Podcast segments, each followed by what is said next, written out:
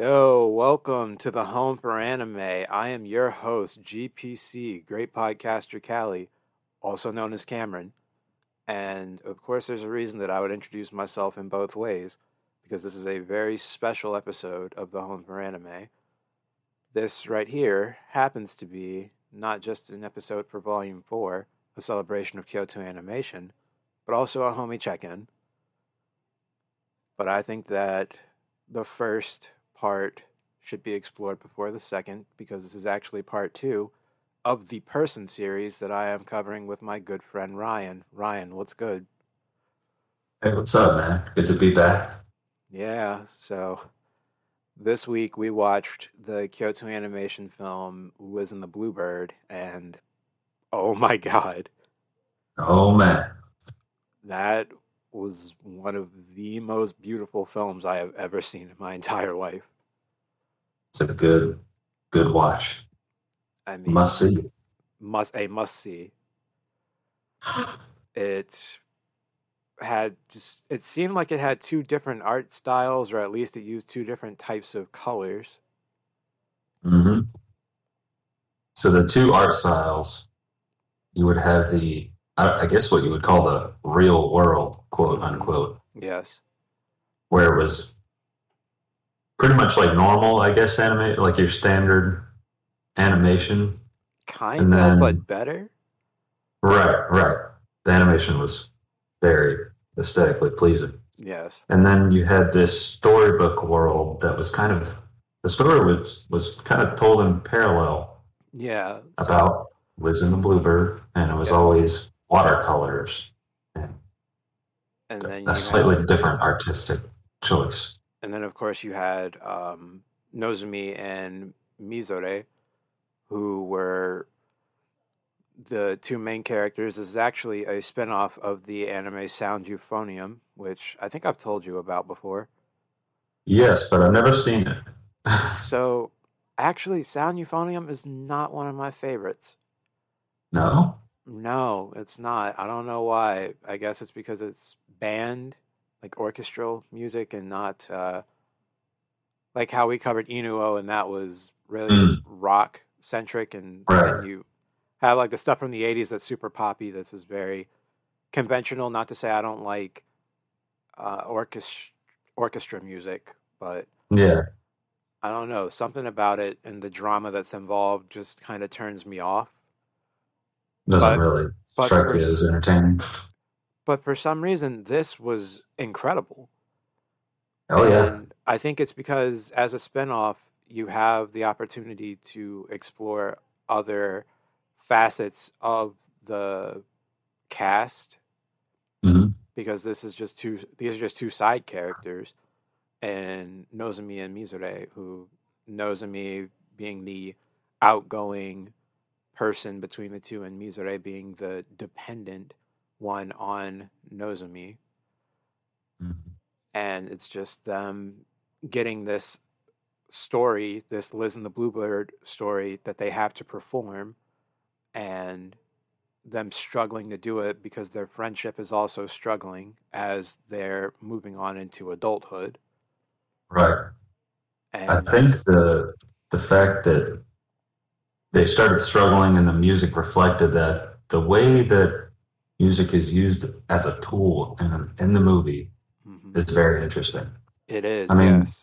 You could say the same for Inu O and several other musical, Loo Over the Wall and stuff like that. But this was a kind of solo or a duet section that they played together, and it directly reflected how they felt on the inside without having to speak. Right. About how they felt, with their relationship. That's pretty cool to see.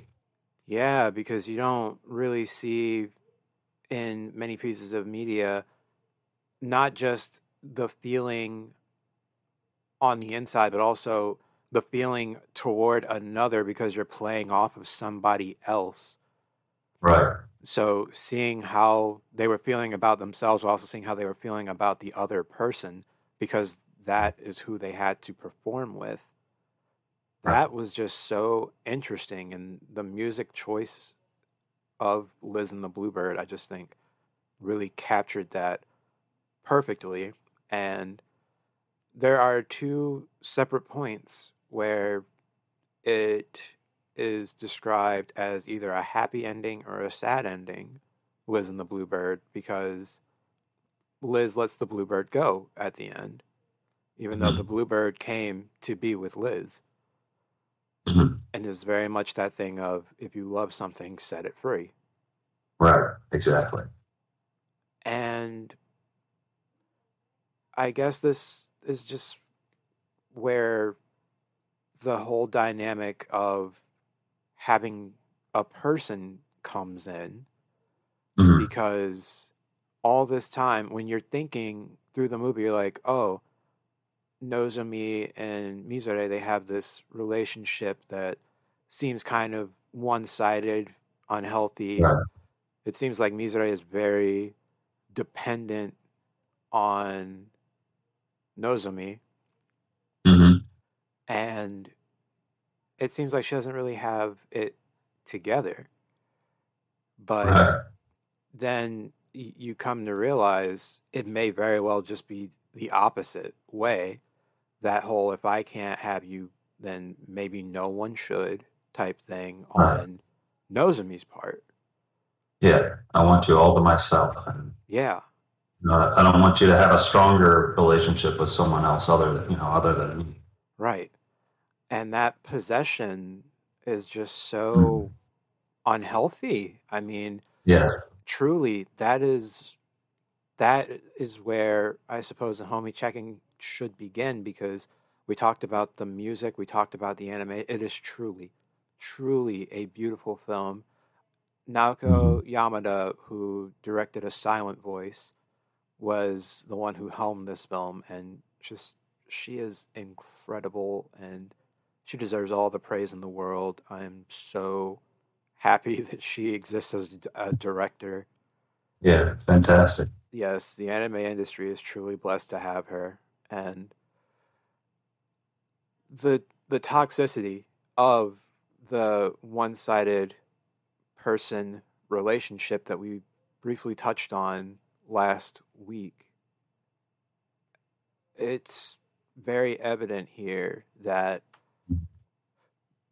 when you have that relationship that you want to preserve, but you just aren't mature enough or emotionally stable enough in some cases to be able to preserve it, there is this huge disconnect. And the only way that you can see yourself preserving it is by knocking the other person down, by keeping them away from everything and everyone. Right. Social interactions with other people, and that possession or jealousy, however you want to put it, it can't last forever. It's not good for either party. It can't sustain a relationship. No, it's not. It's not healthy. And again, throughout this entire film, I'm thinking, oh, okay, Mizore is like, she's not stopping Nozomi from doing anything. On the contrary, she's like, I just want to still be friends with her. But as soon as she gets some social interaction, it's a problem. Yeah. And immediately. It was a stressful watch, honestly. Yeah, it was. It was. But, if someone out there finds himself in, a relationship with this kind of thing going on, with not necessarily it being one-sided, but a person who wants to preserve that relationship so badly that it is almost like unspoken rules and boundaries are put on the other. I think we talked about it a little bit before the show. I think there's kind of a few ways to handle it. I'm sure there's more than just these two, but either like taking a break and then getting back together to kind of try to work it out. The person who feels like they might be held back a little bit mm-hmm. can come out to the other and say, you know, hey, I think we should talk about this and try to resolve this because this doesn't feel good. Right. You know? And, you know, hopefully try to resolve things and that can be known moving forward. And hopefully, you know, people change after a conversation like that if they truly do care about the other person. Right. Or we talked about the alternative route. If there is no resolution even after communicating about it, then maybe sometimes it's just best to let that person go. Right. Cut them out. Because, again, sometimes if you love someone, you've got to let them go. But, and this is very important. This is very much in the realm of self-preservation. If you recognize these toxic behaviors from someone, especially someone who is supposed to be your person, which, I mean, in Mizure's case, she's like, Nozomi, you are my everything. Right. And their relationship still turned out the way it did, which we can't spoil, of course. Yeah. But it's just a matter of doing it for yourself. Doing what's best for you. Yes. If you love someone, set them free. But if you love yourself, set yourself free. Yes. Well said. I would agree. You know, this reminds me of this one old friend of mine who I could definitely tell wanted me to be their dedicated person. Mm-hmm. But for years, all that would happen was they would tear me down any opportunity that they got. And whenever I had someone new into my life, they wanted to know everything about them, wanted to be a part of everything me and that person did. And eventually enough people came into my life who were like, this isn't okay. Yeah, it's not right. That it had to stop. Yeah. And it was really hard, but yeah, that can be extremely difficult. And I'm sure, I think you're the same way. Like, I don't like hurting people. I don't like hurting people's feelings. So I'm pretty bad at those types of conversations. Like, it's obviously easier said than done. But like I said, if it's best for you, dragging the relationship along just for the sake of not hurting someone can actually, I would say in some cases, hurt them worse in the long run. Yeah. You know what I mean? Like it will hurt, right? If you do decide to end that relationship, friendship, you know, with somebody, but to just let it go on and letting things like bottle up and then starting to resent one another, it only hurts more in the end rather than, you know, nipping in the bud and cutting it off where it probably should be. Right. Because you're right. Leaving is hard. Leaving is so fucking hard. Yeah, it is. But staying can be the worst injustice that you can not only do to the other person, but do to yourself. Right. Mm-hmm. And it's essential to take care of yourself. Everyone who's listening to this and beyond deserves to have the healthiest of relationships. Mm-hmm. Cause I had a lot of bad friendships before I started hanging out with Ryan. I mean, it might've seemed like all of last episode, we were bragging about our friendship. Well, mainly me, I was doing most of the bragging, but that was just to say it's a very healthy relationship and it has done a lot for both of us, but there are friendships, there are relationships that are detrimental. And when you find yourself being the person who is being depended on as that person, or if you find yourself leaning too much on someone's going to get hurt. Mm-hmm. Yeah. And the best possible thing is when you can recognize that. And I mean, Ryan, you said last week that at one point I was so worried about it that I asked you if I was doing too much. Yeah. And that transparency really helped us in the long run, because yes, I was starting to resent myself for how I thought I might have been treating you. Right. That goes back to what you were saying. You know, someone will get hurt. And just to add on to that, I feel like 9 times out of 10, it's going to be both people. Right. It stinks. It's not fun. So it's good to work through, and I'm glad we, communicated when we did. Yes, because things probably would not have gone well later on. Well, yeah, left unsaid, it just would have been painful for the both of us, for sure. Right. So, Liz and the Bluebird truly is, and I do not say this lightly, a masterpiece. Yes. I think that it stands toe-to-toe, not in terms of themes, but in terms of direction, quality, and emotion with A Silent Voice. Oh, yeah. I would agree.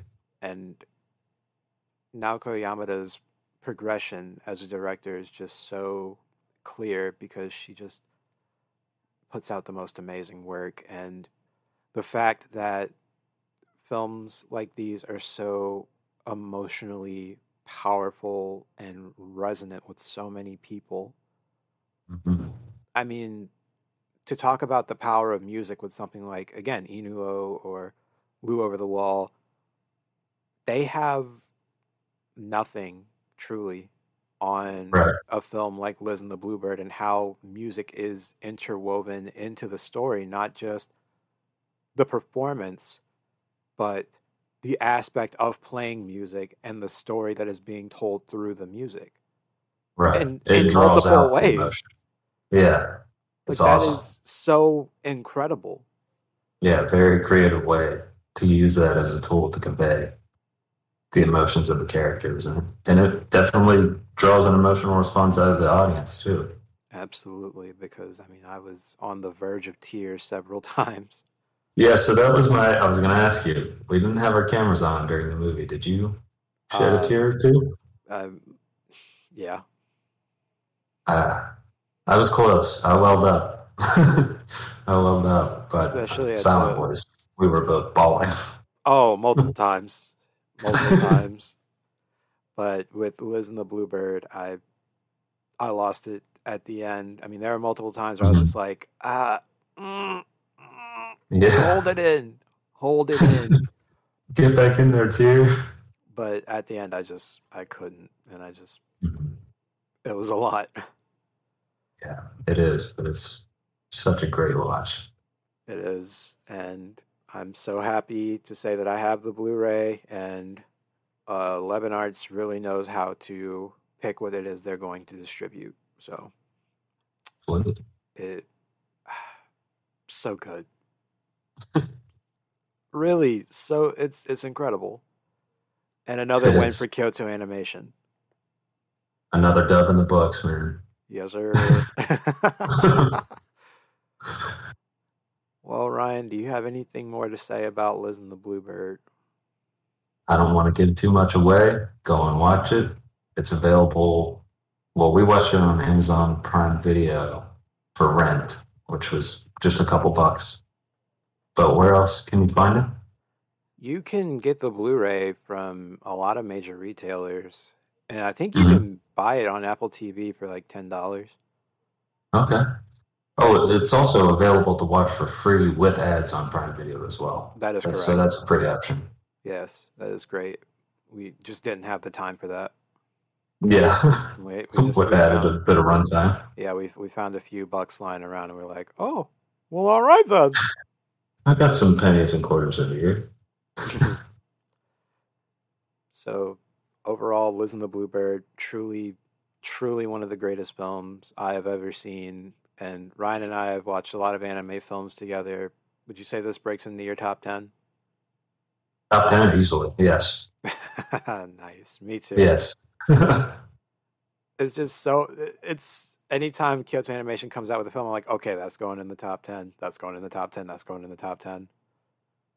And I'm not even done yet. It is an impressive studio.